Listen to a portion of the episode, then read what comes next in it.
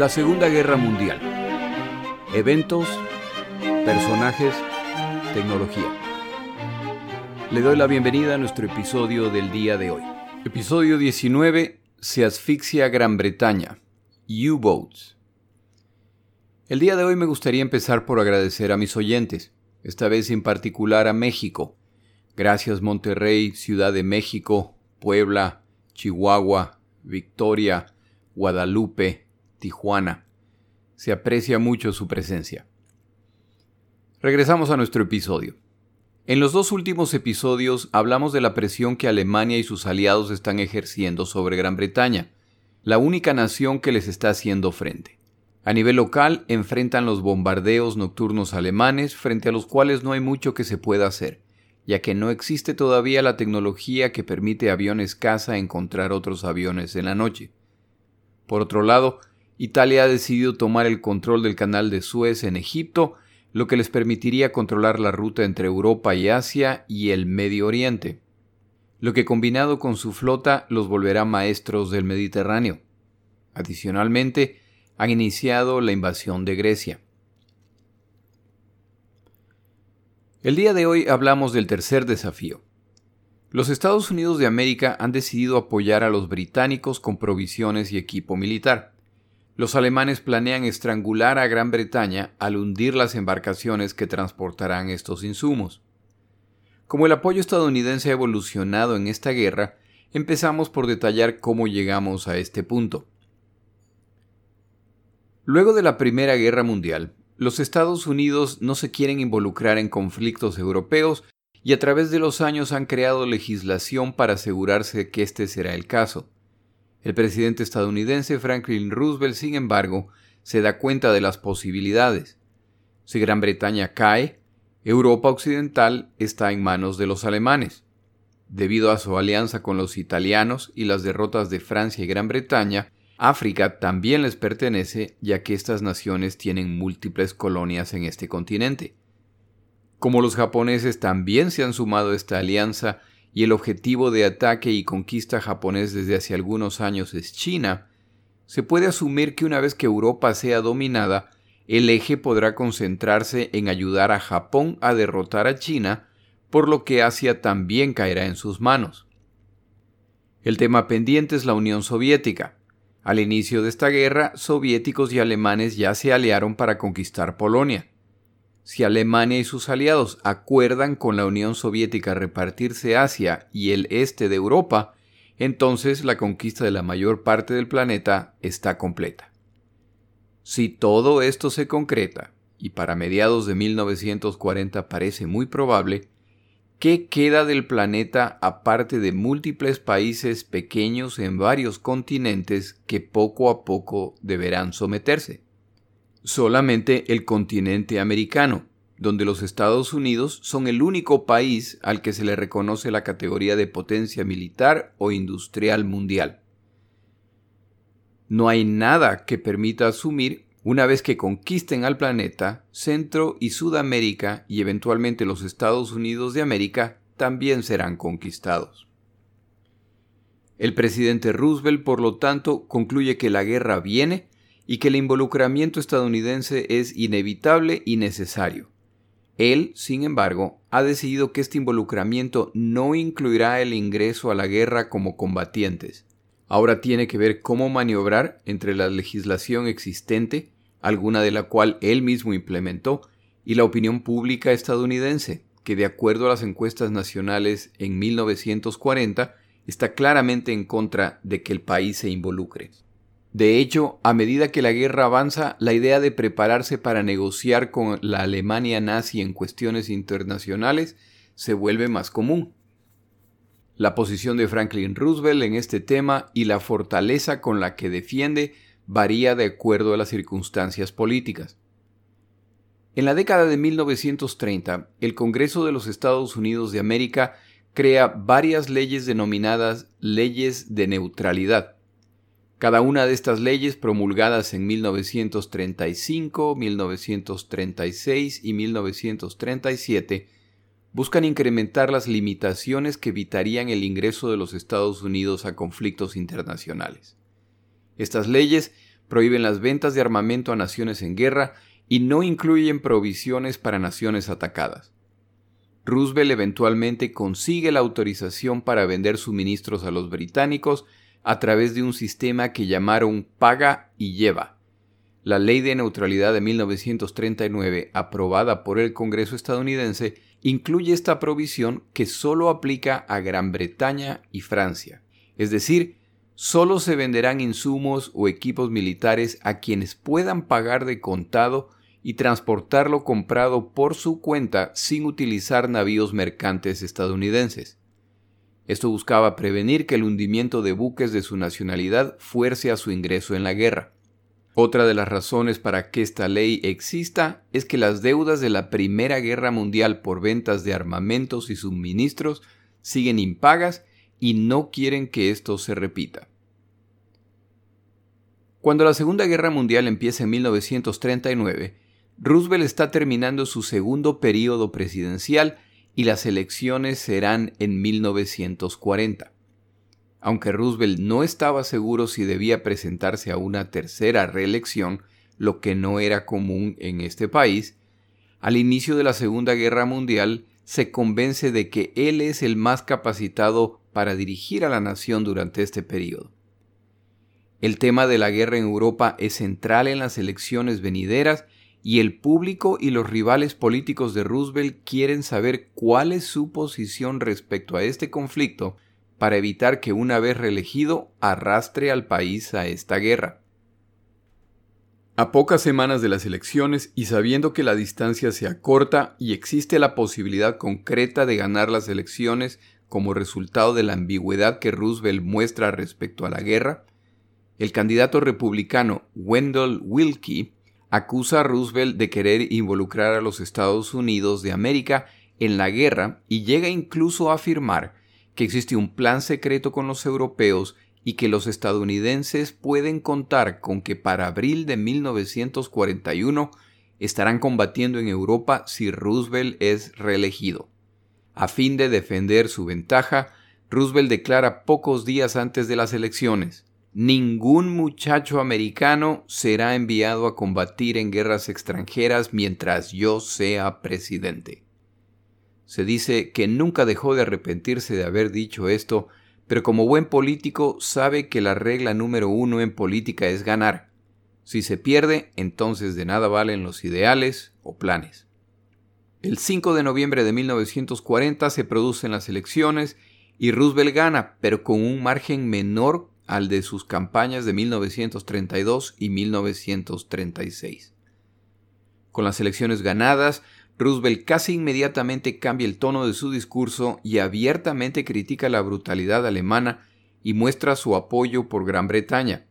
Para diciembre del mismo año hace su afirmación de que Estados Unidos de América debían convertirse en el arsenal de la democracia. Por supuesto, Alemania y sus aliados ven estas declaraciones como provocaciones, pero son solamente palabras. Para febrero de 1941, Roosevelt promueve un nuevo mecanismo llamado préstamo arriendo. Para explicar el mecanismo utiliza una metáfora muy sencilla. Si la casa de mi vecino está en llamas y mi vecino pide usar mi manguera, yo no le respondo, la manguera me costó 10 dólares, págamelos y puedes usarla. Yo le digo, llévate la manguera, utilízala y la devuelves cuando hayas apagado el fuego. Para marzo, la ley es firmada por el presidente y entra en efecto. Esta ley le permite al presidente vender, transferir, arrendar, prestar o disponer de activos que permitan la defensa de los Estados Unidos o de otros países importantes para la defensa de los Estados Unidos. Los británicos ahora se beneficiarán de la inmensa capacidad industrial y militar de los Estados Unidos como a partir de 1940 empiezan a intercambiar conocimiento tecnológico, el avance de los dos países obrando en equipo resultará en saltos tecnológicos importantísimos en esta guerra. El programa de préstamo arriendo beneficiará no solamente a los británicos, sino a otras naciones que en su momento se sumarán a la guerra contra el eje Berlín-Roma-Tokio. Esta ley es claramente una provocación a los alemanes y sus aliados. Alemania, por su parte, tiene un acto de equilibrismo en sus manos. Las declaraciones públicas y ahora las acciones concretas que Roosevelt está tomando son actos de guerra. Los Estados Unidos de América no están ofreciendo ayuda con suministros y equipo militar a todos los beligerantes. Le están ofreciendo a los británicos y a quienes se atreven a oponerse a los alemanes y a sus aliados. Es decir, los estadounidenses están de hecho entrando a la guerra del lado de uno de los combatientes, por lo tanto no son neutrales. Los alemanes, sin embargo, no tienen el menor interés en que los estadounidenses entren a la guerra, lo que significaría enfrentar otra Gran Bretaña, pero gigantesca, por lo que tendrán que tolerar la insolencia. Lo que sí pueden hacer es mandar al fondo del mar todo lo que intentan enviar a los británicos. Esta tarea es facilitada por el hecho de que el transporte de lo vendido o prestado o regalado tiene que hacerse con navíos de cualquier nacionalidad excepto estadounidense. Al atacar barcos hay que asegurarse que no sean de bandera estadounidense y ya. Si no se ataca a los Estados Unidos de América directamente, se los puede mantener fuera de la guerra, con lo que las posibilidades de victoria todavía son excelentes. Hitler planeó extensivamente para una guerra terrestre. Sus magníficas tropas, equipo y táctica estaban destinadas a dominar en tierra como efectivamente lo hicieron. Hitler no contaba ni con la fuerza aérea ni con las fuerzas navales adecuadas para ganar un conflicto global. Como su aspiración era conquistar amplias áreas territoriales en el continente europeo para alcanzar el espacio vital descrito en su libro, la preparación se enfoca en el combate en tierra.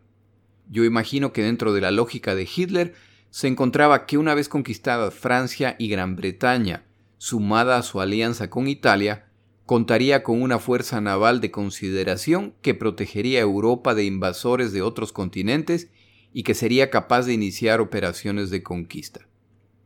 Como siempre, la piedra en el zapato es Gran Bretaña y su negativa a rendirse. Churchill magistralmente ha privado a Hitler de parte de la flota francesa. La flota italiana es muy numerosa y debería ser capaz de controlar el Mediterráneo.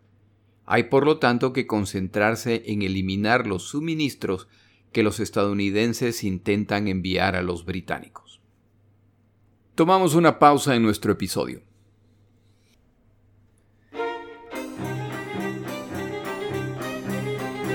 Palabras de Churchill. A propósito de los bloqueos que están ejerciendo alemanes y británicos, el 20 de agosto de 1940 Winston Churchill se dirige a la sala de los comunes para hablar de este tema con su estilo siempre provocativo. Él afirmaba, Nuestra intención es mantener y hacer cumplir el bloqueo estricto no solo de Alemania, sino también de Italia, Francia y todos los demás países que han caído en poder de Alemania. Leí en los periódicos que Herr Hitler también ha proclamado el bloqueo estricto de las islas británicas. Nadie puede quejarse de eso. Recuerdo que el Kaiser lo hizo en la última guerra. Lo que de hecho sería un motivo de queja general sería si nosotros prolongamos la agonía de toda Europa al permitir que ingresen alimentos para nutrir a los nazis y ayudar en su esfuerzo de guerra o para permitir que los alimentos lleguen a los pueblos subyugados que sin duda los saquearían sus conquistadores nazis. Ha habido muchas propuestas, fundadas en los motivos más respetables, de que se debe permitir que los alimentos pasen el bloqueo para aliviar a estas poblaciones. Lamento que debemos rechazar estas solicitudes. Los nazis declaran que han creado una nueva economía unificada en Europa. Han declarado en repetidas ocasiones que poseen amplias reservas de alimentos y que pueden alimentar a sus pueblos cautivos. Yo animo a mis oyentes a que encuentren el texto completo de este discurso. Es una acusación directa a Alemania y una provocación para que las poblaciones de estas naciones se levanten contra ellos. Una buena fuente en inglés para estos discursos es la Churchill International Society.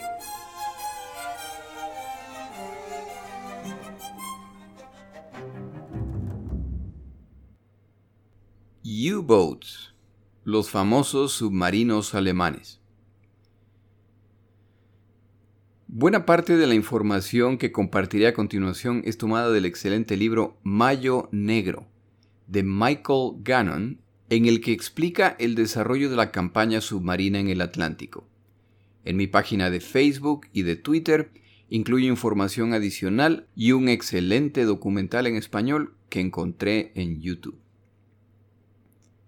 Los alemanes se habían preparado para la guerra submarina pero no como un arma principal en el conflicto, sino como apoyo al resto de sus fuerzas navales. De hecho, las fuerzas navales alemanas no tenían la fortaleza necesaria para un conflicto global, y Hitler lo sabía.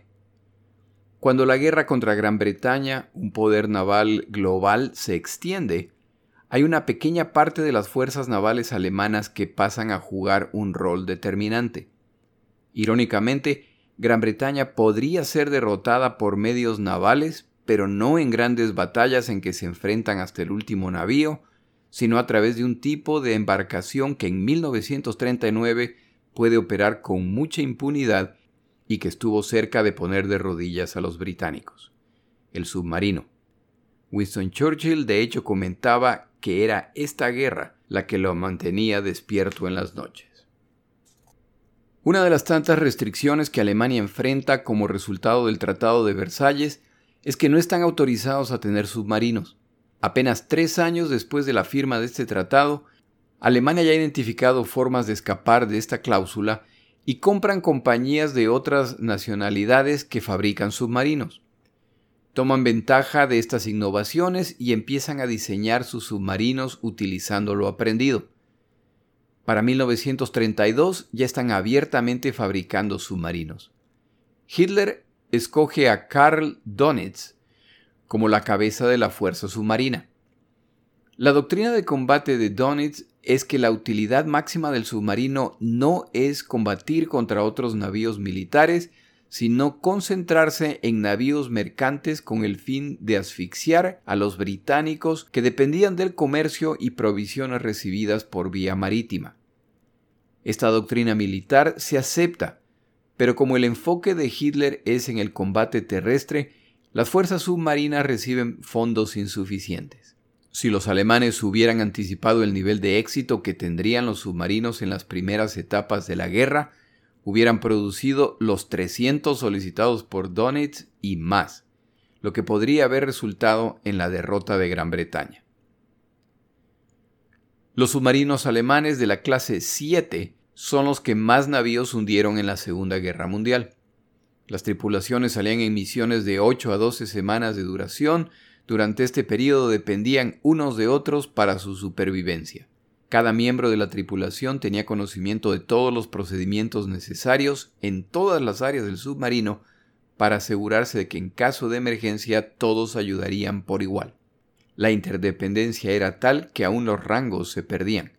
Se transformaban en un equipo que se apoyaba mutuamente, sabiendo que errores individuales podían fácilmente costarle la vida a todos. Al inicio de la Segunda Guerra Mundial, Dönitz contaba con 39 submarinos operacionales en vez de los 300 que había solicitado a Hitler como el mínimo requerido para cortar completamente las rutas navales a Gran Bretaña. Hitler se comprometió a darle 162 submarinos a través de un plan que se completaría para 1948. La rendición francesa pone a disposición bases de operación mucho más cercanas y estratégicas para atacar a los navíos británicos. En estas bases se construyen paredes reforzadas capaces de resistir bombardeos para proteger a los submarinos. Esto, combinado con las bases en Noruega, les da acceso al Atlántico Norte y abre una nueva etapa para estas operaciones. Donitz implementa la estrategia que él había creado durante la Primera Guerra Mundial. En vez de asignar misiones individuales a los submarinos, Utilizando un sistema de comunicación radial telegráfica, se asignaban tareas grupales, por lo que se empezó a conocer a los grupos de submarinos alemanes como jaurías de lobos. Cuando se recibía información de convoyes en ruta, los submarinos se ubicaban en largas líneas a lo largo de la ruta y el submarino al inicio de la línea cuando avistaba los barcos acercándose, comunicaba esto a los otros submarinos que se movían a las posiciones correctas para atacar. Este primer submarino normalmente no atacaba al convoy, sino que lo seguía a lo largo de su ruta, actualizando al resto de submarinos respecto a cambios de ruta o novedades adicionales. Los submarinos que concluían su ataque o que no pudieron atacar se dirigían al final de la línea para ejecutar un segundo ataque dependiendo de los reportes recibidos. Si el buque o los buques descubiertos viajaban sin escolta o no estaban armados, entonces los submarinos alemanes ascendían a la superficie y atacaban con sus baterías de superficie capaces de hundir barcos indefensos. A medida que se perfecciona esta estrategia y la coordinación, el número de ataques de submarinos se incrementa y alcanzan resultados impresionantes. La debilidad de esta estrategia, que a la larga le costará la vida a miles de submarinistas alemanes, es que las ondas radiales pueden ser interceptadas y cuando los aliados desarrollan un sistema para identificar las coordenadas desde donde se origina la señal, los buenos tiempos, como llamaban los submarinistas a estos días en que podían hundir buques indiscriminadamente, han terminado para siempre. Para el inicio de la Segunda Guerra Mundial, los submarinos podían ser localizados utilizando instrumentos visuales manuales o el sonar, el cual hasta antes de 1943 proveía información limitada ya que no indicaba la profundidad a la que se encontraba el submarino, que era una pieza de información fundamental para la defensa. Como el sonar está diseñado para identificar objetos bajo el agua, los submarinos alemanes lanzaban ataques nocturnos desde la superficie donde el sonar era inútil. En este tipo de ataque, a menos que alguien vea el submarino a tiempo, para el momento que los alemanes empiezan el ataque con su batería de superficie, era demasiado tarde.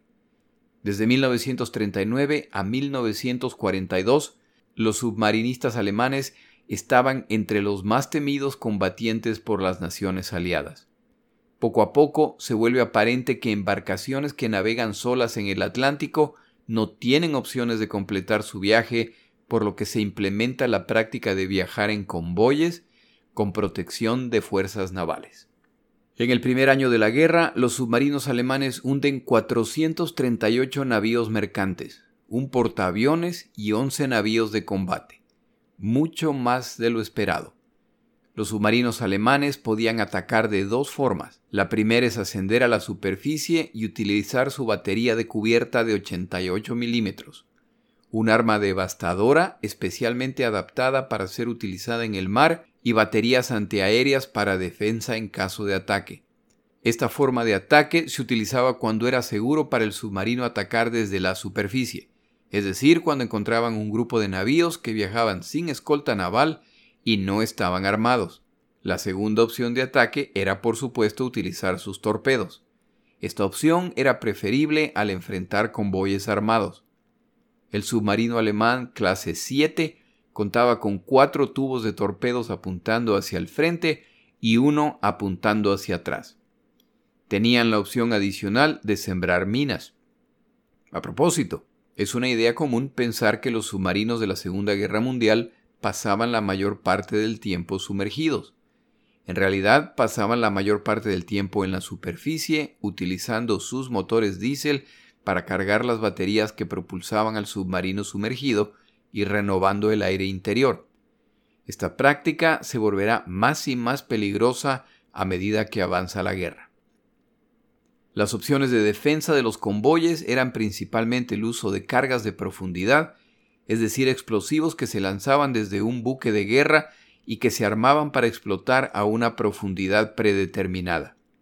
La onda expansiva o burbuja gaseosa alcanzaba una temperatura inicial de 3.000 grados centígrados y producía una presión de 50.000 atmósferas, se movía a la velocidad del sonido y no necesitaba impactar al submarino para destruirlo.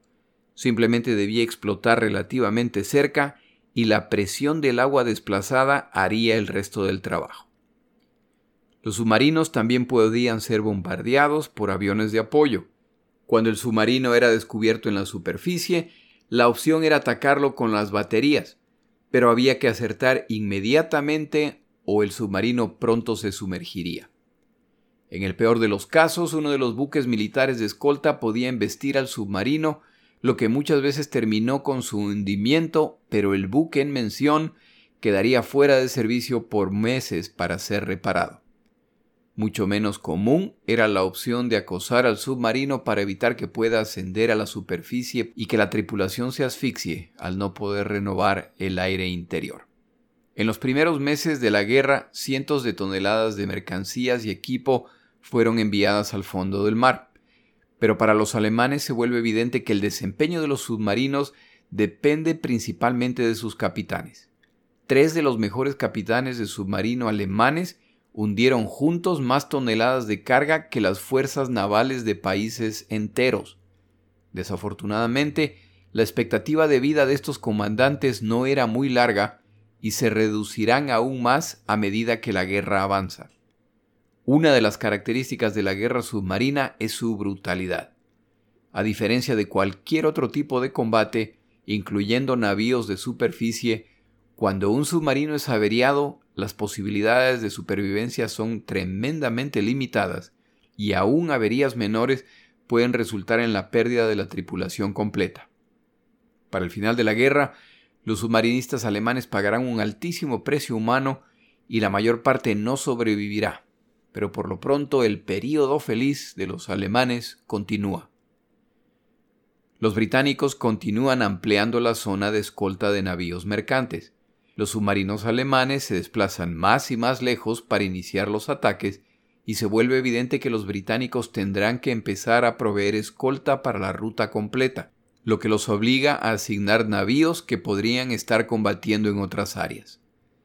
Crean un sistema de relevos junto con la Armada canadiense.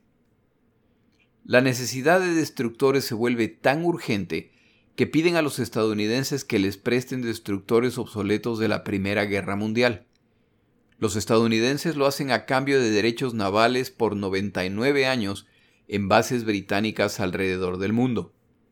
Muchos de los destructores enviados ni siquiera entraron en acción dada su deplorable condición. El presidente Roosevelt, por su parte, públicamente comentaba el negociazo que acababan de hacer los estadounidenses.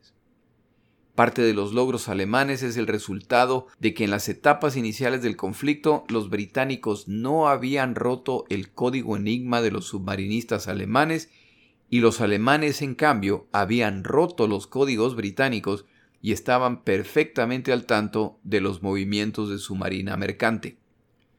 Esto cambiará a mediados de 1941 cuando los británicos finalmente pueden romper el código enigma utilizado por los submarinistas al capturar embarcaciones navales alemanes, de las cuales ninguna fue tan importante como la captura del submarino U-110 a manos del destructor británico Bulldog, lo que les permitió conseguir los rotores que les faltaban los británicos para obtener una máquina Enigma completa. Por supuesto, los submarinistas capturados no verán Alemania sino hasta el final de la guerra, y como los alemanes consideran su sistema impenetrable y no se enteran de la captura de esta máquina Enigma, no harán cambios a sus comunicaciones.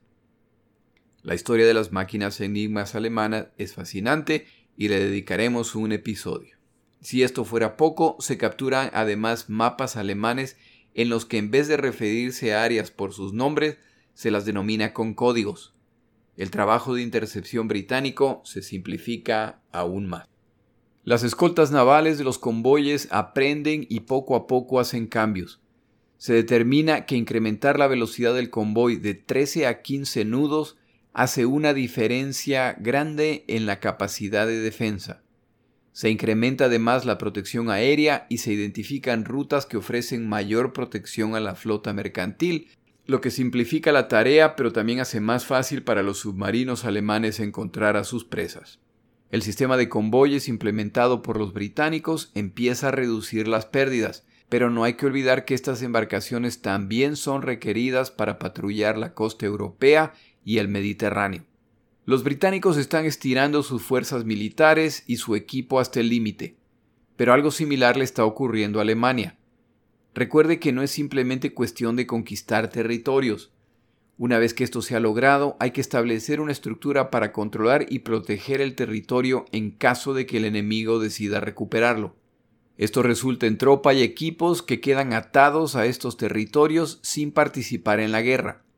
Esto ocurre en cada territorio conquistado, pero particularmente en los de alto valor estratégico. Los ejemplos más claros son Francia, debido a su importancia las fuerzas de ocupación serán significativas, y Noruega. Hitler estaba convencido que los británicos y luego los aliados intentarían regresar al continente a través de Noruega. Esto se debe evitar por lo que múltiples divisiones y equipo alemán no participarán en la Segunda Guerra Mundial esperando esta invasión de Noruega. Hitler, sin embargo, estaba en lo correcto. Si Winston Churchill hubiera podido imponer su voluntad, la invasión de Europa probablemente hubiera ocurrido a través de Noruega. El plan de conquista de Hitler, en cuyo centro se encontraba la conquista de un país con amplios territorios y abundantes recursos, lo que solucionaría sus problemas logísticos y daría a la nación alemana el espacio vital requerido para expandirse, no se ha podido ejecutar y ahora se suma la necesidad de rescatar a los italianos en Grecia y Egipto. Hitler irá al rescate de los italianos, pero se le acaba el tiempo, o más específicamente el petróleo. Los submarinos alemanes continuarán hundiendo navíos mercantes y los bombarderos continuarán presionando a los británicos con la esperanza de que pronto se rinda, lo que se ha vuelto menos probable ahora que cuentan con los inmensos recursos estadounidenses. En realidad, esta se ha transformado en una carrera contra el tiempo. ¿Quién se quedará sin recursos primero? ¿Los británicos o los alemanes? En el siguiente episodio hablaremos de las campañas alemanas en Grecia y en el norte de África. Hitler golpeará con todo para decidir estas batallas, pero no puede seguir postergando la parte central de su conquista. ¿Se puede expulsar a los británicos de Grecia y del norte de África a tiempo para evitar una guerra en dos frentes? Mi nombre es Jorge Rodríguez. Gracias por acompañarme.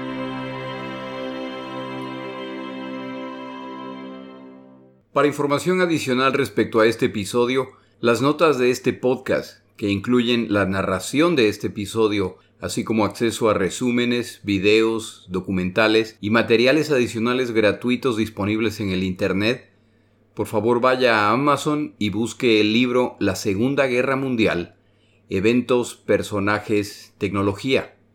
Al comprar estas notas me ayuda y me apoya financieramente. Puede encontrar información adicional en mi página web, lasegundagm.com. Muchas gracias.